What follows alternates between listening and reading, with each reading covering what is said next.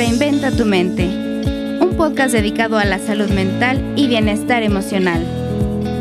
Aquí encontrarás temas de vanguardia en todas las áreas de la psicología de la mano de expertos que te ayudarán a expandir tu mente como especialista o como persona.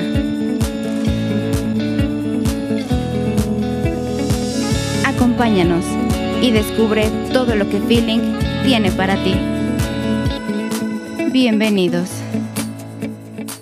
Hola, ¿qué tal amigos? ¿Cómo están? Bienvenidos a una cápsula más de Reinventa tu mente con Feeling. Yo soy Martín Espinosa y me da mucho gusto saludarlos en este proyecto que con mucho cariño tenemos para ustedes, en donde especialistas nacionales e internacionales nos acompañan y nos comparten justamente estas píldoras de sabiduría que, por supuesto, para cualquier profesional de la salud mental son súper interesantes y necesarias para estar actualizados en este mundo tan cambiante.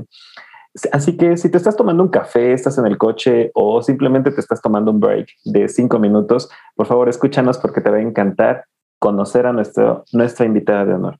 Hoy tenemos el gusto de contar con la doctora Anabel González, que además de ser psiquiatra, ha recorrido y ha tenido una gran formación en todos estos años de experiencia. Y por supuesto también es autora de libros padrísimos que no te puedes perder y por favor te pedimos que los googlees por ahí, que es Lo bueno de tener un mal día, por ejemplo, No soy yo, trastornos disociativos, EMDR y disociación, trastorno límite de la personalidad y EMDR, trastorno de identidad disociativo, personalidad múltiple, EMDR y procesos emocionales, por mencionar algunos, sin hablar de los artículos, la investigación que por supuesto hace para nosotros y que por supuesto podemos leer y que vale muchísimo la pena que te eches un clavado. Doctora, muy buenas tardes allá en Madrid, ¿cierto? Buenas tardes, sí, por aquí es después de comer ya. Me da mucho gusto, doctora. La verdad es que es un honor poder contar con usted. Sabemos que está a unos minutos de empezar una cátedra justamente acerca de este tema tan interesante que es TLP o quienes no están familiarizados con el concepto, trastorno límite de personalidad y disociación. Impresionante el tema. Doctora, ¿por qué es tan importante para los profesionales de la salud conocer este tema? Bueno, yo creo que por dos motivos. Los trastornos de personalidad son los grandes incomprendidos, yo creo, de la salud mental. Y muchas veces por esta falta de comprensión de qué es lo que genera este tipo de patologías, pues a veces también nuestra forma de abordarlas es poco terapéutica y poco eficiente. Y son cuadros bastante frecuentes que nos los vamos a encontrar, aunque no estemos trabajando incluso en salud mental, los vamos a tener que manejar en otros, en otros contextos. Y luego otro tema muy relacionado, aunque no es exactamente lo mismo, pero que tiene mucho que ver, es todo el tema de la disociación que igualmente es algo que se diagnostica menos de lo que vemos y que dentro del trastorno límite nos lo vamos a encontrar un porcentaje muy alto de casos. Entonces es imposible entender el trastorno límite si no entendemos los conceptos básicos sobre la disociación.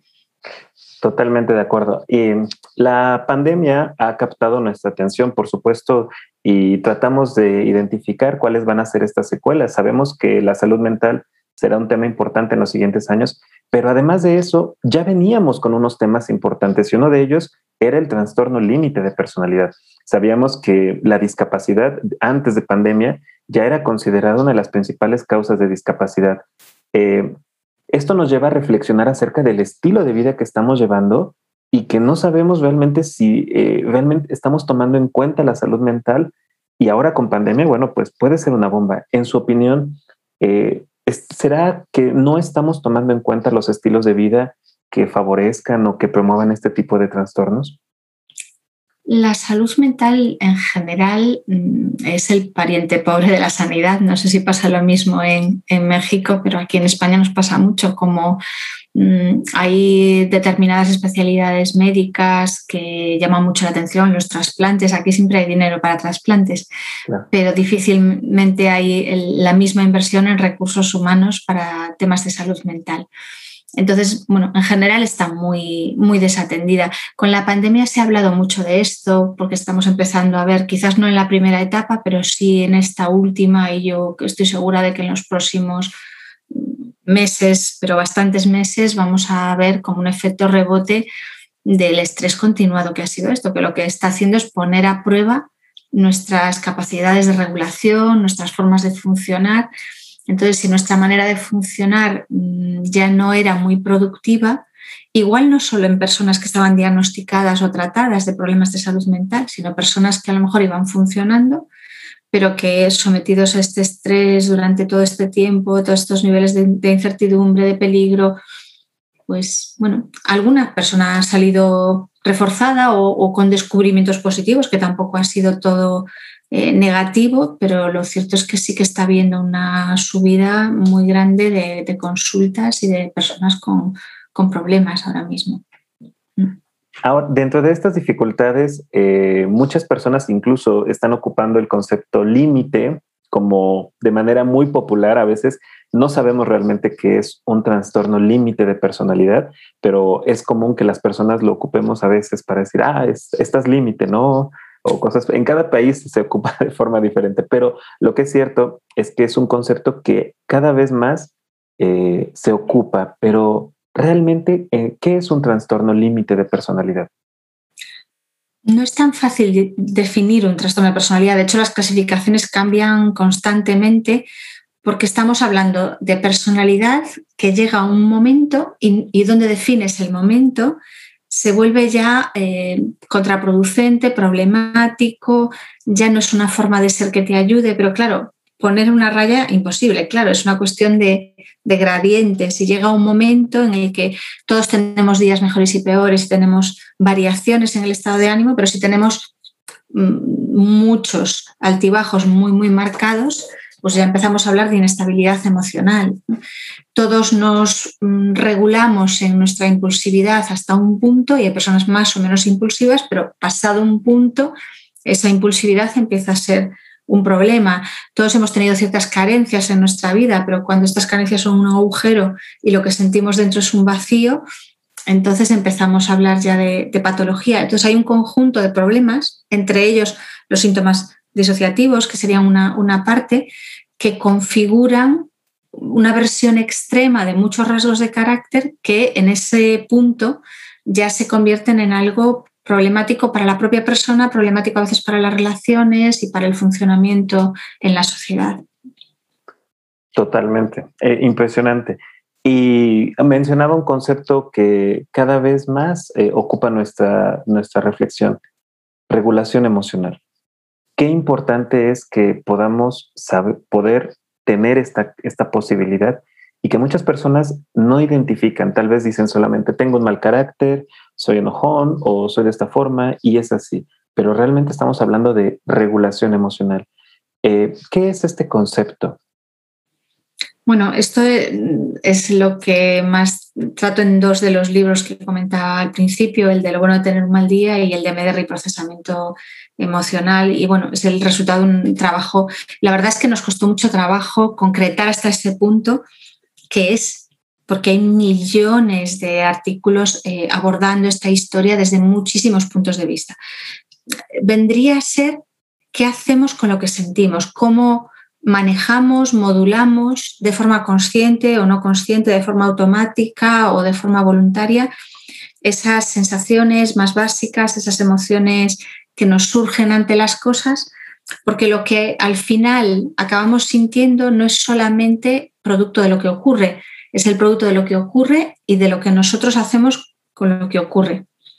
Entonces hay millones de procesos incluidos ahí. Uno, este que comentaba, el, notar cómo estamos. Si yo no identifico lo que siento, voy a ciegas, no me doy cuenta realmente de lo que necesito y tampoco voy a saber muy bien qué hacer, aunque no lo hacemos todo como de modo consciente, sí que necesitamos un cierto nivel de conciencia sobre lo que nos pasa. Si no, a veces ni siquiera distinguimos si nos duele el estómago o estamos nerviosos. Y después eh, tendríamos que hacer algo con eso que sentimos que primero que no sea contraproducente, que esto ya de por sí no es tan fácil, porque a veces nos decimos cosas que nos hacen sentir peor y aún sabiendo que nos hacen sentir peor es como un bucle del que no conseguimos salir, ¿no? O nos autoabandonamos. Entonces, dejar de hacer esto ya para muchas personas es muy complejo y luego se trataría de aprender qué es lo que sí funciona bien para que nosotros, nuestras emociones, se nos coloquen y no se nos disparen o no se nos anulen. Necesitamos las emociones para saber qué significan las cosas y para saber qué hacer con las cosas que nos pasan. Y necesitamos llevarnos bien con ellas. Entonces, la regulación emocional sería un poco eh, una buena relación con nuestras emociones y cuando no es así, pues se asocia con distintos tipos de problemas. Fantástico. Así que para todos los que nos están escuchando en México y Latinoamérica, por favor, no se pueden perder este libro en donde, como lo menciona la doctora, ha sido el trabajo, un trabajo arduo, pero un trabajo que hoy está a nuestro alcance y del cual indudablemente podemos aprender muchísimo para con nuestros pacientes y también para nosotros mismos. Sabemos que también el profesional de la salud sufre un desgaste y necesita aprender a regular esto. Doctora, le agradecemos muchísimo este espacio, estas píldoras de sabiduría. Y antes de despedirnos, no sé si eh, nos pudiese mandar un saludo, por supuesto, a todos los que nos escuchan en México, eh, Latinoamérica, bueno, hasta Argentina y tenemos también alumnos incluso de Brasil. nos pudiera mandar un saludo a la comunidad Feeling y, por supuesto, ¿Alguna recomendación, algún libro en particular para que, eh, de preferencia suyo, por supuesto?